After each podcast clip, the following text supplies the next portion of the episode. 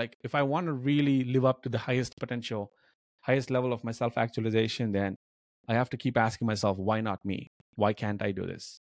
You know, how mm. hard can it be? And it's such a dumb, naive question, but without that kind of chutzpah, you can't leap into action mm. and take a shot. Otherwise, you're mm. you're living in your head too much.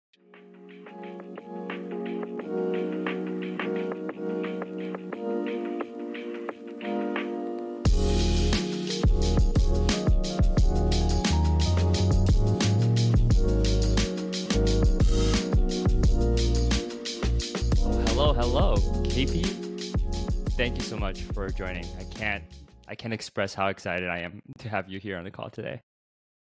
Thank you. It means a lot. Um, you know, that you invited me, especially because I feel like I have a very, very tiny, teeny role in this podcast, the whole series, the whole show coming to life because you were part of the podcast program and you were one of my favorite students. You were one of my favorite action takers, and you really took what we were talking about in the fellowship in the cohort to action and here i am in a full circle moment as a guest to you. So stoked. Yes.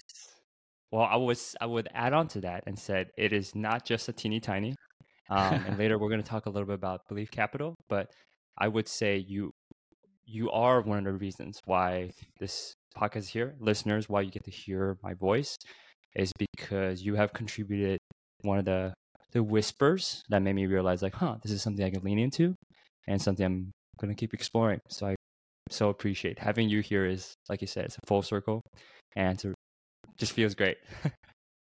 That's awesome. I'm stoked. I'm excited. Um, it's yeah. also one of the, one of those things where I felt right from my right from the early days when I got to know you, Andrew. I really felt there was a sense of you know mutual appreciation and sense of connection, and it's hard to place why maybe because i was also into no code you were also into no code a few years ago yeah.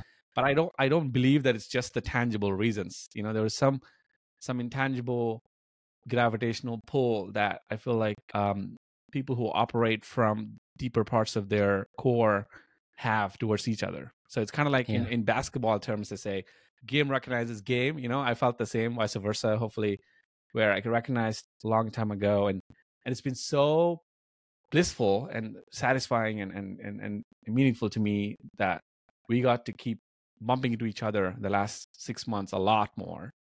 And yeah. I really consider you as a friend now. And and remember that call we had two weeks ago where I where I did like a gut check of my new idea and a rebrand or whatever with you, yeah. and you were such a great sounding partner. So I appreciate all of those interactions, you know, leading up to this. So thank you for all that you bring to everybody, including me. Yeah.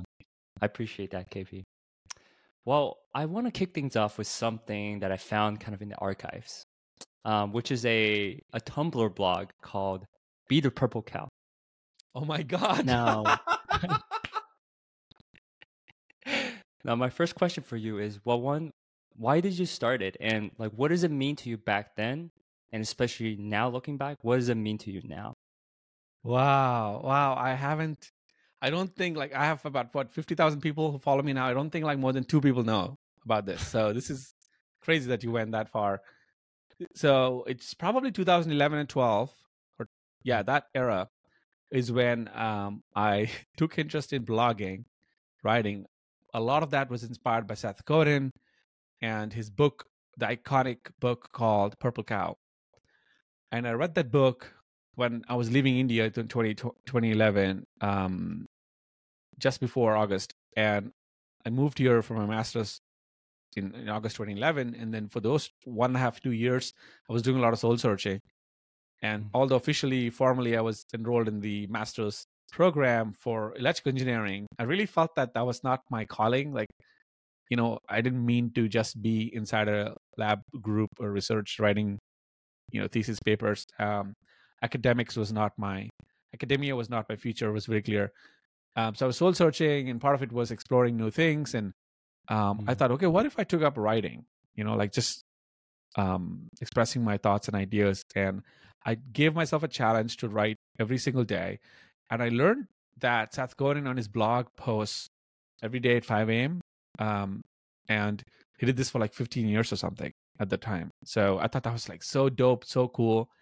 And I would try, I was trying to mimic that, do a version of that um and at Mm. the time the hottest platform newsletter platform or writing blogging platform was tumblr and so i enrolled i mean i signed up and created an account but in retrospect i should have called it something more creative than be the purple cow but i was like such a big stan of seth shout out seth if he's if he ever gets a chance to listen to this um i wrote 50 days in a row and i emailed seth godin that this is Oh. also there's a lot of me today um sort of the the blocks sort of the bricks of me today have taken shape during those days. You can see a lot of that.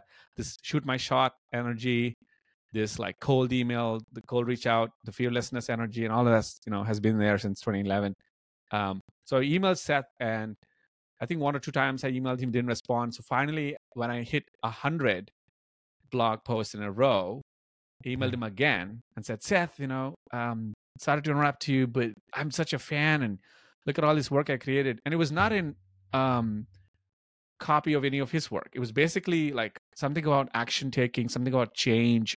Like my experiences my stories but i knew that he would resonate. So i think he read two or three posts and he actually replied saying uh, this is awesome great work or some, something like that. And i kept in touch with him through that email exchange. And i remember the the one memory i have from those days is at some point i hit 300 or 400 in a row eventually i went to 700 but at some point uh, 700 or maybe 600 i forgot. But like at some point it was such a big number and reply, seth replied to me something on the lines of you're a legend. And it was such a big moment for me that that point that i took a screenshot i framed it you know took a printout of that email. It was so cool. Um that that blog didn't go anywhere. Um of course one of my biggest retrospectively i look back one of my biggest mistakes was i didn't really build in public. Mm. so it wasn't built with the community. It wasn't like putting my ear to the ground and asking them what should I write more about, what resonated. I was there was no talking to the users, as YC would say. I was just kind of expressing myself and writing to the user of one, you know, audience of one. And I think eventually I had maybe like 150, 200 readers. But Mm. after three, four years, uh, I gave up. But it gave me a lot of practice in the form of short, because it was mostly two paragraphs, three paragraphs. So it gave me a lot of practice in writing, which is still paying off dividends. Yeah, definitely. Wow. I I also love that little additional tidbit that you email them after like you said first 10 and then obviously like 100 Yeah. um well something i'm really curious about which well for me you always talk a lot about reps right and when i first discovered that blog it was so eye-opening for me because it um it humbled me because you a lot of time you talk about reps and there's reps that you can see. For example i think as of as of this morning you have like 38,278 tweets right? You talk about how often you do reps newsletter but even before way back then you were already putting these reps right to to, to practice to, to get some stuff out. Um well one you mentioned it was largely because you wanted to soul search right? You wanted to find something that means out of your let's say what the school could teach you. But during those early moments what about writing consistently writing daily contributed to this vision of well, one you, you knew you wanted to find something and two i know you're already very motivated to explore founder being entrepreneur. Why did those things kind of go hand in hand for you during that time? I think um, it was mostly trying to find um, my voice, you know, in, in this Mm. noisy world, um, and trying to like be more of a past, more of an active um, sort of contributor, more of the more of the person who who's in the front seat of his own destiny and not in the back seat you know and i think there's that was the fight that i was having that would i let my destiny be just circumstance being the driver driving me wherever the circumstance takes me or would i Mm. be the kind of person who jumps in the front seat even when there's a circumstance trying to drive for you? For because everyone has the circumstance you know at, at, at driving trying to like con- take control of the steering wheel. Uh and so there's this constant fight that i had back then about am i the kind of person uh who would be in charge of my life you know? And so I needed those reps. I needed to push myself every day. I needed to do something outside my comfort zone and prove to myself that I am the kind of person who's the CEO of my life, as they say, right? Mm. Uh, I've said this a couple of times. Even before becoming the CEO of the fellowship or CEO of the Leader Bird or what are these all these companies I started, I first had to become the CEO of my life, you know. And so for that to happen, I needed to do things like this, which now decades later, looking back, don't matter for the audience that I serve and people that I who are my customers, but it to me they were building blocks of my confidence um, and my conviction about um, you know what kind of person that I I want to be, right? Yeah. So, um, yeah, I I definitely came to America with the dream to be a founder. I think that was very apparent to me. Even on the plane, I was thinking on that long ass plane from India to to Nashville. Um, I was still thinking like uh, I was like I remember thinking very intently about how do I become a great founder? How do I become a great tech entrepreneur? And but the challenge was like I don't even know what it meant to be one of these. Uh, none of, none nobody in my family, you know, first of all, was an entrepreneur.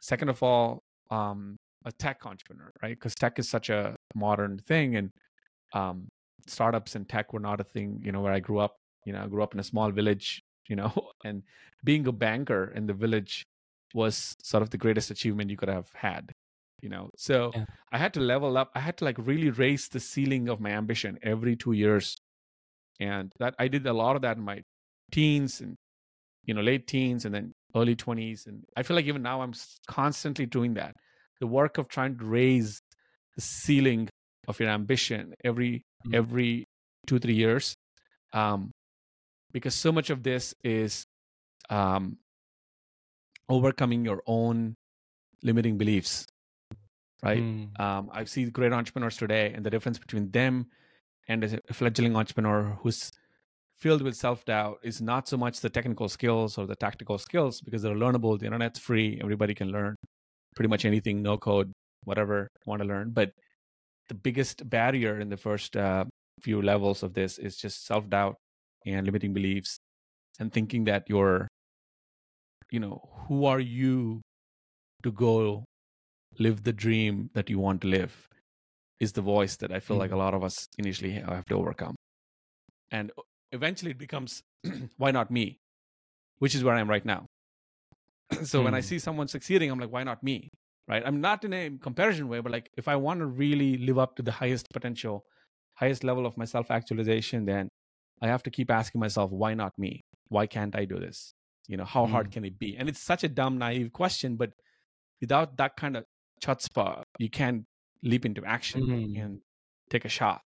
Otherwise, you're mm-hmm. you're living in your head too much.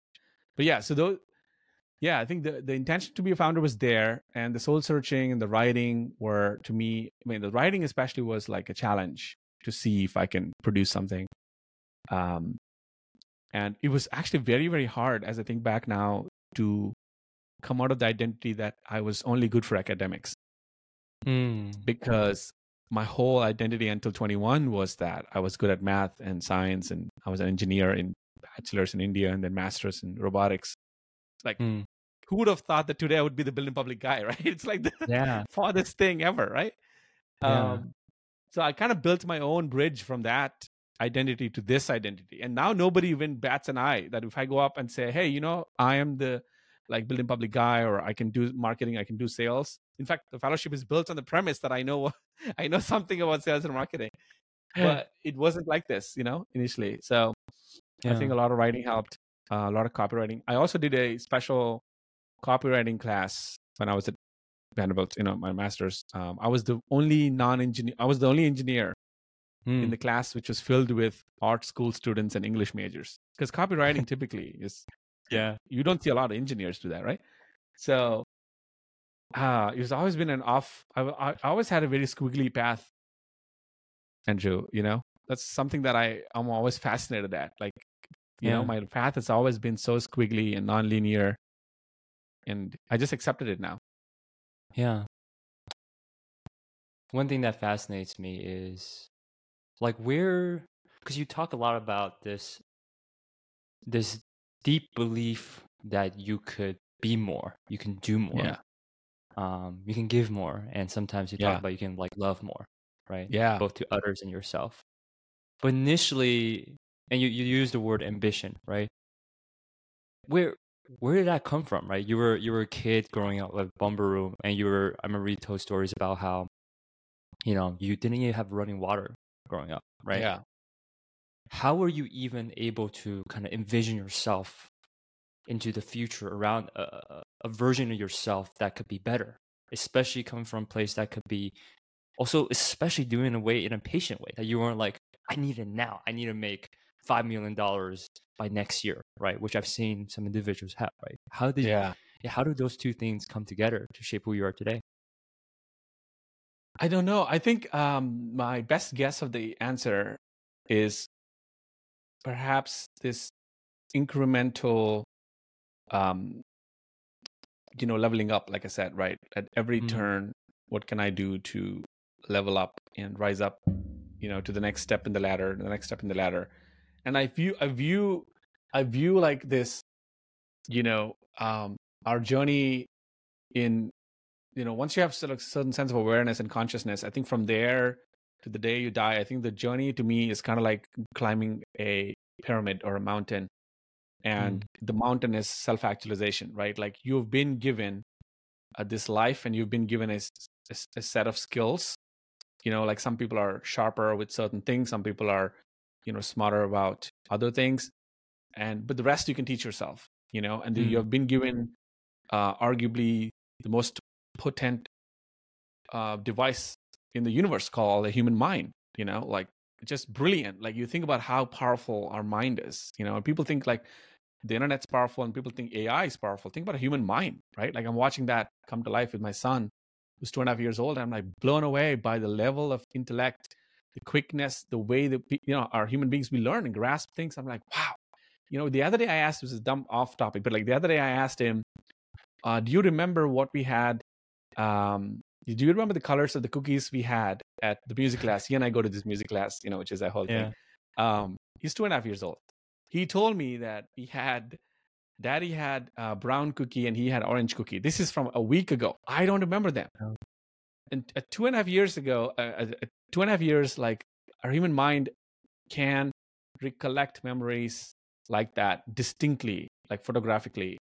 Blows my mind you know? I don't think we appreciate so i think the the at every turn of my sort of journey in my career um i only did what was slightly out of my comfort zone i never did Mm. anything that was sensational you know ever like i couldn't have possibly even imagined like you said earlier the biggest deal for me was can i make money at all and i was i think i remember Mm. when we moved from Bamuru to hyderabad the city and fa- the family was in a financially tough situation. I was like 12 13 years old. Somebody told me that you could actually tutor. And i was Mm. like i think um 11th 11th grade and one of my friends told me that you could actually tutor and get paid which by the way i didn't know. I didn't know you could get paid through tutoring Yeah. you know especially if you're not a professor because i was a kid right 11th grade. And he introduced me to his neighbor who was a rich doctor and he lives in the rich zip code and i lived in the poor zip code. And he was sort of my gateway to the rich zip code where he said kp why don't you go? Because i know you're looking for some money to help the family and i was third by the way i'm like 11th grade which is 14 years old you know? 14 no 16 years old or something. And he was saying why don't you go pitch the doctor couple that you would tutor their daughter and you would teach them math or whatever um, um, and then you'll get paid. And so i remember that was my first ever cold pitch uh, and i went and i i pitched my academical you know my background because i was a very strong math kid and i told her i remember my favorite word i don't know some version i said i know how to get the 99 because she wants a 99 or something for her daughter Yeah. and i said but i'm going to give you even a better deal. I will make her fall in love with math. That's the better deal. Sold. Wow. She said that's what i want right like think about it any parent wants that for the kid not the damn like score right Yeah. so she realized that I was operating at a different level than just any other person who's just transactional, you know? And so I told her my own story about how like I hated math and then I fell in love and then I learned, you know, so um that was my actual first goal. So I made I remember I made uh 5000 rupees and that blew my mind because my it was half the money that my dad was making in a in a month that I made through this one uh, thing. And five thousand rupees is like in in perspective, is you know um, thirty five dollars or something. And um, I was I thought that was you know so to your question, the the the the perspective was never how could I become a millionaire at 33 or 34. The perspective was how can I get the next win. Hmm. You know, and for me the next win was zero to thirty five dollars a month. And then when I got there, then I got how do I go to the fifty dollars a month? You know, I remember again in twenty. Um, at, at, so I also would recognize um, I was not in a hurry, but I was moving quickly. Hmm. You know, I would never settle in a stagnant place of either um, financial stagnant stagnation or personal growth stagnation. If I felt Mm. like I was not leveling up enough, I would challenge myself with something bigger. You know, so in when I got the when I graduated from college in India, my first job was paying me uh, twenty thousand rupees, which is um, two hundred twenty five or something. You know, two hundred twenty five dollars a month, and I spent eight months there, and I quickly realized that is not my future, right? So I realized I asked myself, what what is my next leveling up move? And that happened to be coming to America, and then you know challenging myself to see if I would do a master's. So you know, but at any point, if you asked me like, KP, would you be a billionaire one day, or would you, you know, I I don't think I had these mega grand answers. Um, even now, I feel I have a very strong, deep conviction that I will be a billionaire, Andrew. It sounds Yeah. so dumb to say that out loud because I know how the game is played and Mm. the and I don't even get any I'm not even like in a rush for it because the real fun is in the anticipation. You know, the real fun is not in the actual achievement. The real fun is in the lead up to that. So I 100% know I will become one as long as I live. I will try to get one at some point. Right? It'll happen like you know, maybe I'm 52 or 85. I don't care. But I all I want to do is make sure that I have the most fun and I do the most impact to others as I'm doing that. Hmm.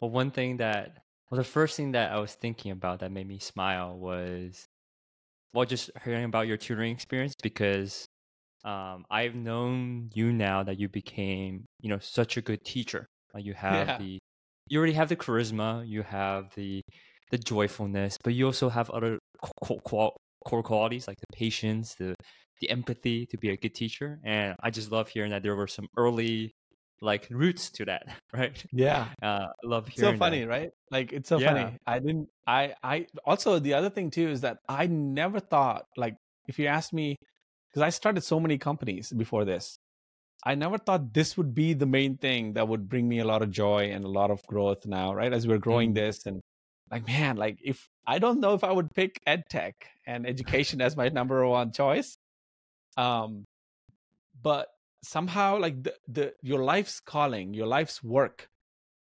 um will somehow keep calling you. It will keep Mm. making that phone call and it is up to you to pick up the phone and answer you know because it will always it will always try to guide you towards it. So i have a feeling that maybe you know education is the space that i'm meant to be. I never thought i would be here you know for sure but maybe you know i don't know so So, for listeners who who probably don't notice you have had, like you said, you've done a lot of things. You've been founded a lot of companies. We're talking about at least like 18 no-code projects. We have one, um, a, a- a project that you spend all your savings on, where you try to build like a development, you know, company to build it out, and you've you've you've you've you've also um, been program director at two different places. Today how did you how are you able to looking back and know like which phone calls to pick up right? There's a lot of people calling you. There's a lot of signals saying you should do this. There's a lot of saying like this is going to be really fun KP you should take a look at this. This is going to be the next fun thing. How are you able to find your own barometer or rubric to be like ooh here's what i need to keep honing in and here's what i mean using now to determine what i want to do for the next you know five years for the next century Yeah, Ne- it's a- next a- decade not century sorry Well, I mean, yeah. Um, I do think in decades and sometimes centuries. No, just kidding. Um, I think you know it. I, if you look back, they look like I've done a bunch. Uh, it always feels Yeah. like a bigger number than in reality, where I always felt like I was doing two or three things at once, and that's it. Um, Mhm. And I try to make sure that two or three things don't clash into each other. Uh, for example, right now in the season where I am right now, I'm focused on the podcast, which is a very different experience. So I like to say like I'm the CEO of my podcast, right? And so I think about um, how do you, you know, there are all the stages of the podcast journey, as I'm sure you've now known, right? It's it's the how do you pitch the guests and how do you, you know, uh, schedule time with them and how do you prepare the questions and so all these steps. So but that division or that media company is separate for me in my mind from um, the fellowship, which is the educational experience.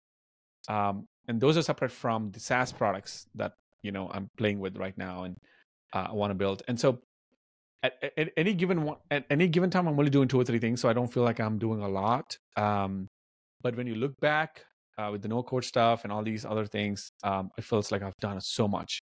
Um, so the the question about what do I how do I pick? I do actually have a criteria that um, I use, um, which is there's usually three steps of this. I think uh, I forgot, but I've done this exercise uh, intentionally in January when I had I was Mhm. when I was at the crossroads, and I had to really make some strong some big decisions.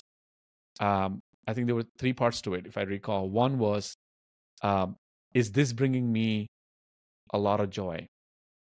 Mm. and you know shout out to the title of this podcast right? So joy of building. Um and so if if nothing else if nothing else i want joy to be the factor that keeps me going. So that's Mm. number one. And the second question i ask myself is um does do i feel like this um has a compound effect? This does this have an inherent compound advantage where if i do this five six seven eight nine ten years um it just compounds right? Some things compound some things don't compound. For example that the newsletter i mean sorry the build the be the purple cow stuff didn't compound.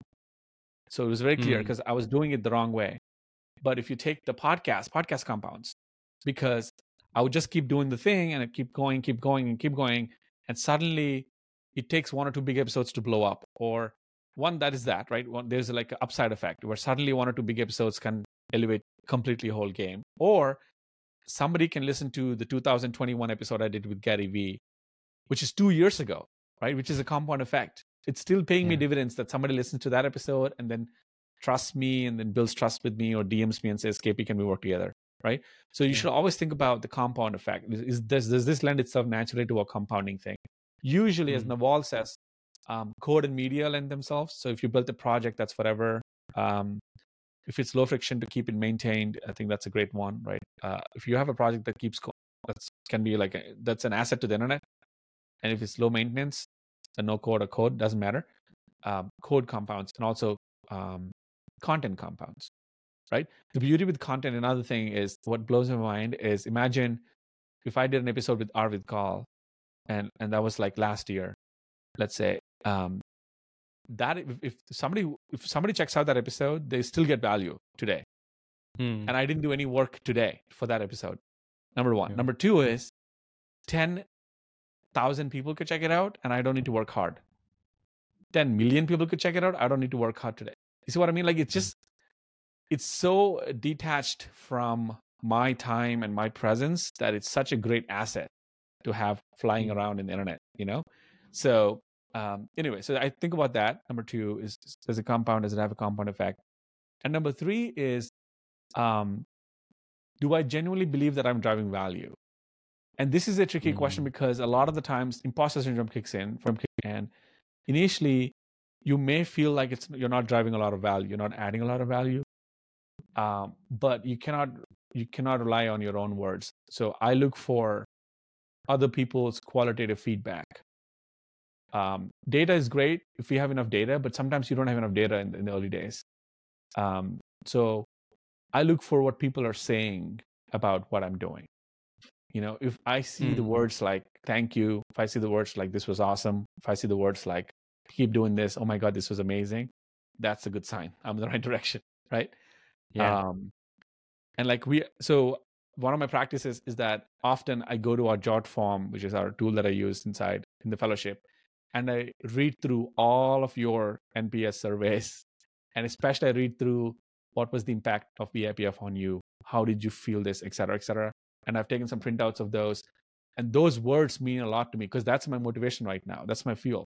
Because there's no enough data. I don't have a million students to like draw charts and say, boom, here's the grand data, right? There's no Yeah. we only have 45 people so and half the people didn't complete the form so i only have 25 qualitative pieces so i i have to really rely on my uh, gut trusting that data or sorry that Mm. words you know um otherwise i'll be running out of gas very quickly and it's very easy to give up right so Yeah. i use the combination of joy um compound effect or compound impact and the third one being do i believe that i'm adding value Wow.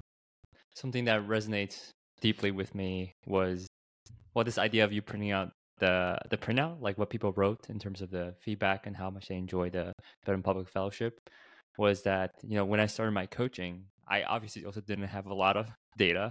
One thing Uh-huh. I tr- started doing was collecting video testimonials. And initially it was just purely for like a I, know, I was thinking already like, oh, I can display my website like this, it can look cool.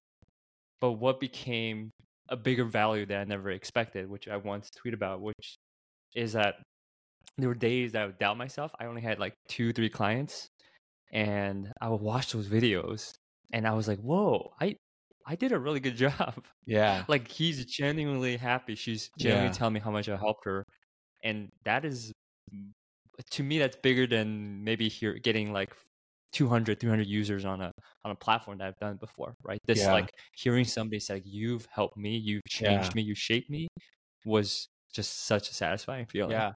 And that's all you're going to get. Yeah. I think I'm slowly warming up to this reality that until you get to Mm. PMF, product market fit, which is an elusive thing that we're Mm. all chasing, you know, and it takes time. Like it takes five, six years to get there. So until you get there, all you can hold on to is this qualitative, you know, did it resonate? Did it make impact? Did it create value kind of, you know, um, responses and authentic feedback from people, right? Like social proof.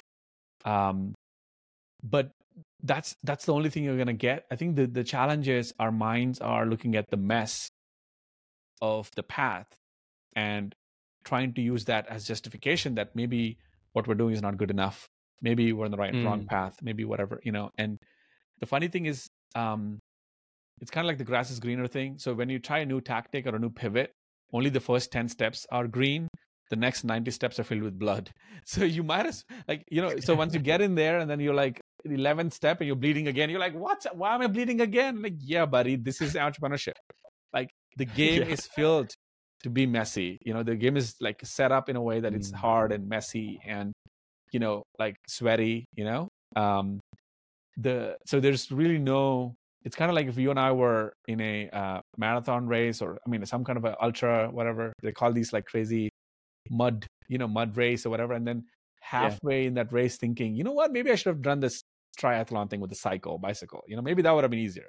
Like how? Like after mile ninety five, like that would kick your butt too, right? So it's um your that your mind is constantly looking for um an easy way out to to to justify um because it just never has you know we've never been trained um to to persevere through something as hard as on hard it's a self-inflicted wound.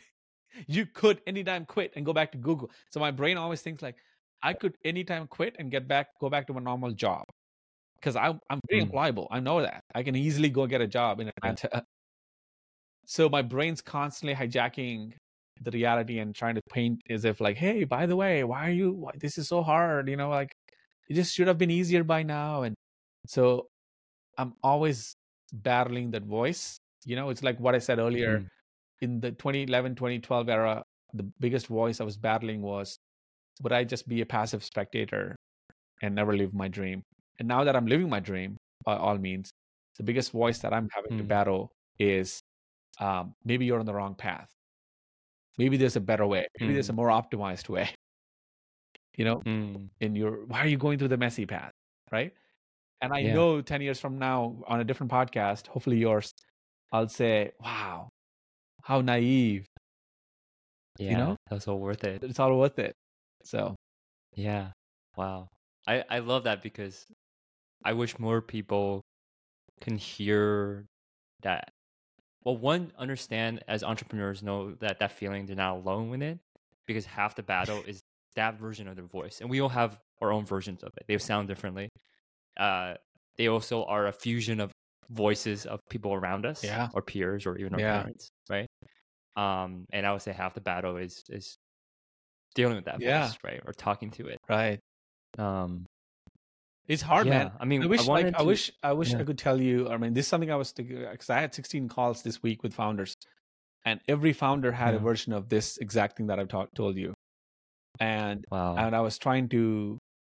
So it, kind of became like therapy calls with me, right? And I was trying to like um, sort of give them a reality that they they have the feeling that because I have distribution, I have brand, I have this you know personal brand, whatever, a podcast and Twitter, newsletter, and they're like, what they're really asking in subtext is, is it easier for you, KP, right? Because you have the thing that we're desperately seeking and we don't have it, and it has to be easier. I'm like, it's not easy, you know. I wish it was easier, right? Um, it's still hard, you know. I think like ten years ago, me now, I think I, I'm a lot more.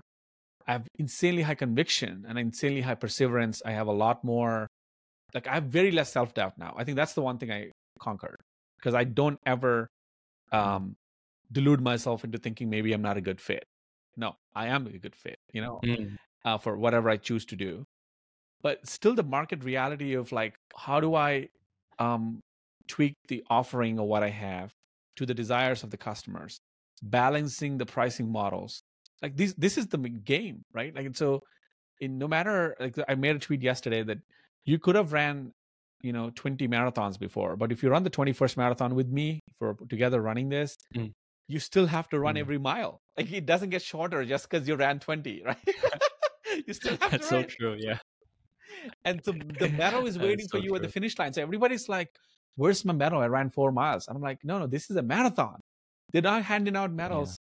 And it doesn't matter if you are the fastest person to reach the 100 meter dash or it, all these early sprints are doesn't matter. It's the messy middle that we need to persevere. Mm, and then the real medal or the reward whatever is on the finish line. So uh, I, this Mm. is the story that i keep telling myself. It's like KP you're on the right track. People are paying you. They're putting their hard-earned money into this they're paying you the nps is high look at the signs and the cues of what they want to do more of do more of that but buddy like it's not going to get easier like buckle up this is just how it mm. is S- accept it yeah. find peace in it and one day you're going to look back and be proud of the journey Yeah. I mean, it, it reminds me of a quote that from the book by Viktor Frankl that talks a lot about how if you can figure out the why, Yeah. you can deal with the how, yeah right? And I hear you talk a lot about your why around the purpose. And I want to zoom in on the, the word value because when people think around the value, they may think a lot about, you know, a lot of like business sense, like, oh, I can solve a solution, right? But f- because I know you longer, I know for you, a value means so much bigger. It means from co- doing things from a place of service, yeah right? And that's hard for people to comprehend right in term especially in the entrepreneur's journey so what does that mean for you and how has that also been part of the why that made this just a little bit easier I think, yeah. I first fundamentally, my maxim is that I equate like there's a sticky note somewhere. I have to find it. It says business equals service, and service equals Mm. joy. That's me. And um, I think Mm. it was Rabindranath Tagore who was a uh, famous Indian poet who wrote this. That um, something on the lines of like he was searching for joy in the world, and suddenly he stumbled into service, and he found joy, and he realized service was joy. Like some version of this. It's not exactly this Oh. and I fully resonate with it. You know, uh, every time I was searching for happiness, I was searching for something like uh, joy.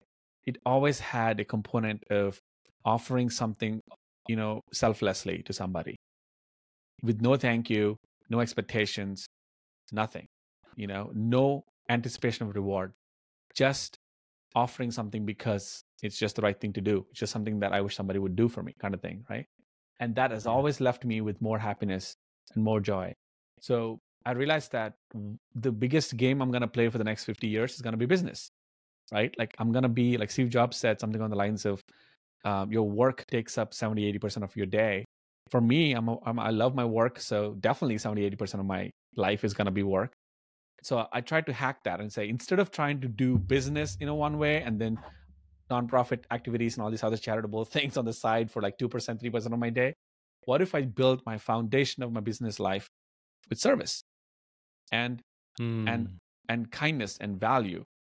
Um, that doesn't mean I don't charge people money. That doesn't mean like um, you, you know it's like a charity.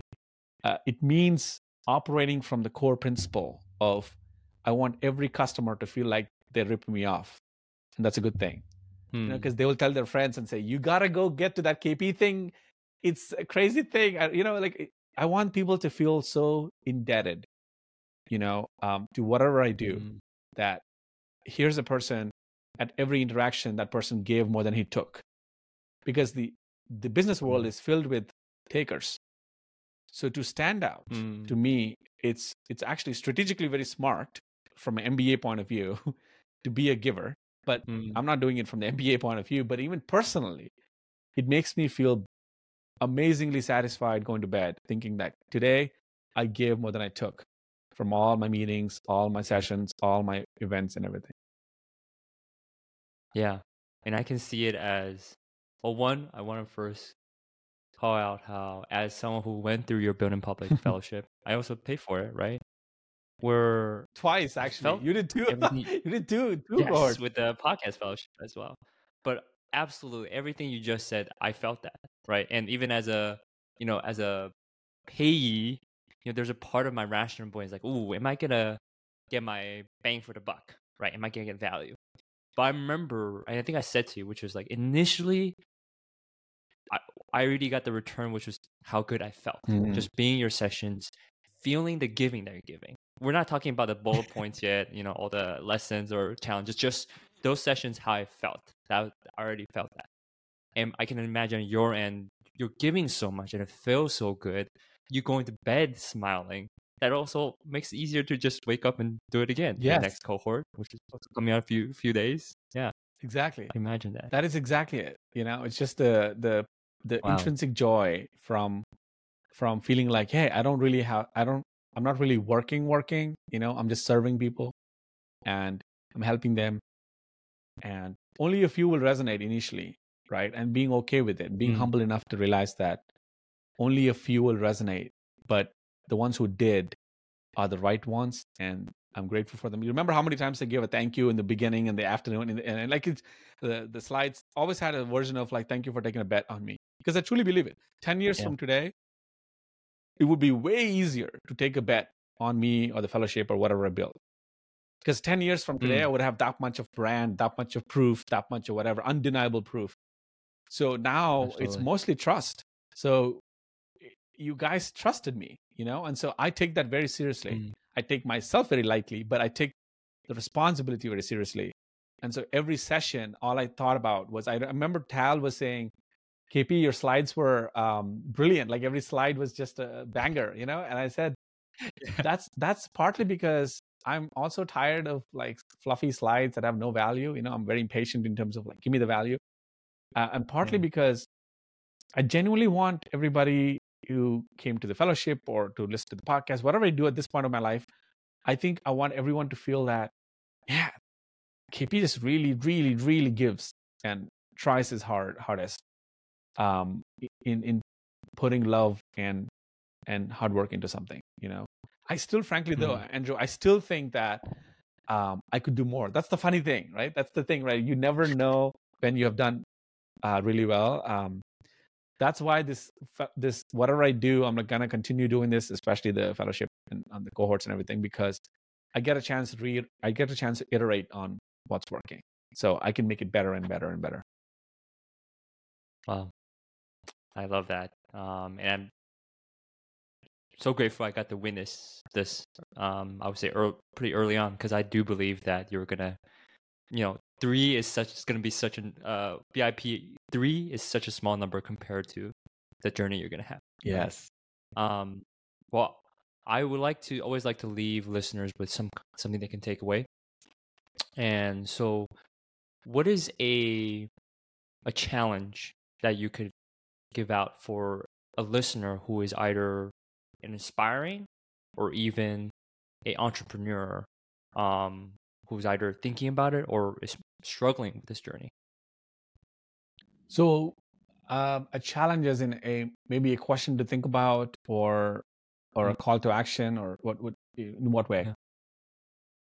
Yeah. Uh, either it could either be like a, a something that they can take away or something they could try doing.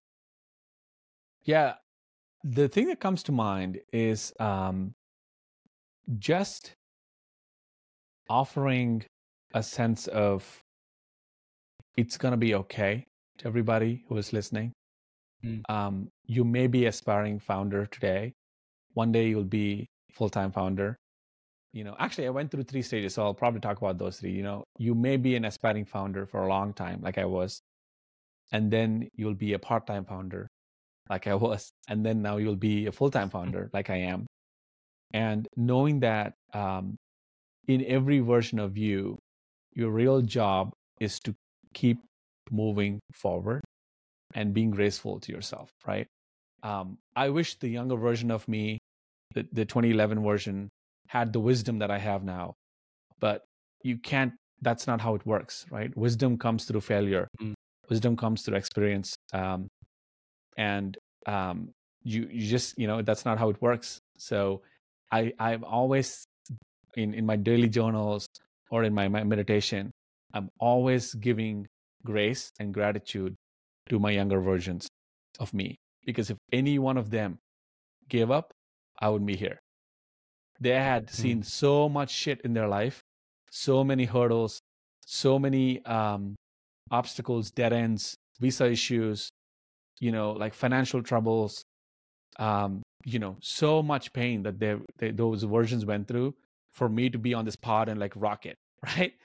So this version has to absolutely always give gratitude instead of thinking, man, I could have done this or I should have done this, you know. So I'm always giving grace. And so I wish the same for you all, you know, is to give your younger versions a lot of grace and a lot of love and a lot of gratitude because without like there's a great quote that I once read that um, if you want to know how powerful you are, remember that you survived every one of your worst days. Whatever you labeled as the worst day ever in the past, you survived it. That's why you are here. So instead of thinking that, man, why do I always get keep running into worse days? In fact, feel like a victor where, damn, no, no worse day could take me down, right? A small shift in mindset. Um, and so I always think about that. I'm like, um, like so much gratitude my, to my past and and you know and just you know just i think if we all could be a little bit more graceful to each other um the world be a better place i think um because we're we're putting too much pressure on each other i think subconsciously you know nobody i know who is who's successful who's super you know like elite by any means is crushing it any every single day. I know them really well. I'm very close friends with some of them. On a day to day in the micro if you look at look at what they're doing it's all messy. It's all messy and it's all squiggly and it's non-linear it doesn't make sense. But if you zoom out and look at the Mhm. macro it makes sense. So you know um, hopefully that can help you realize that if your life is going through a messy phase that's okay you know there's light at the end of the Yeah. tunnel I absolutely love that. Um, and KP, I can always count on you for shining your light and just make me feel so warm and bubbly inside. Um, so, well, thank you so much for your time. I've had the greatest pleasure to be able to kind of interview you on this podcast, and I, I've enjoyed every second of it. So, thank you so much for joining Me today. too, and I loved it, and I felt I felt like the time just passed passed so quickly, which is always a great sign, you know, um, both as a host and a guest. So, thank you so much, Andrew. Thanks for having me, and I'm super excited for the rest of these episodes and like your podcasting journey. You know, it means a lot. We need.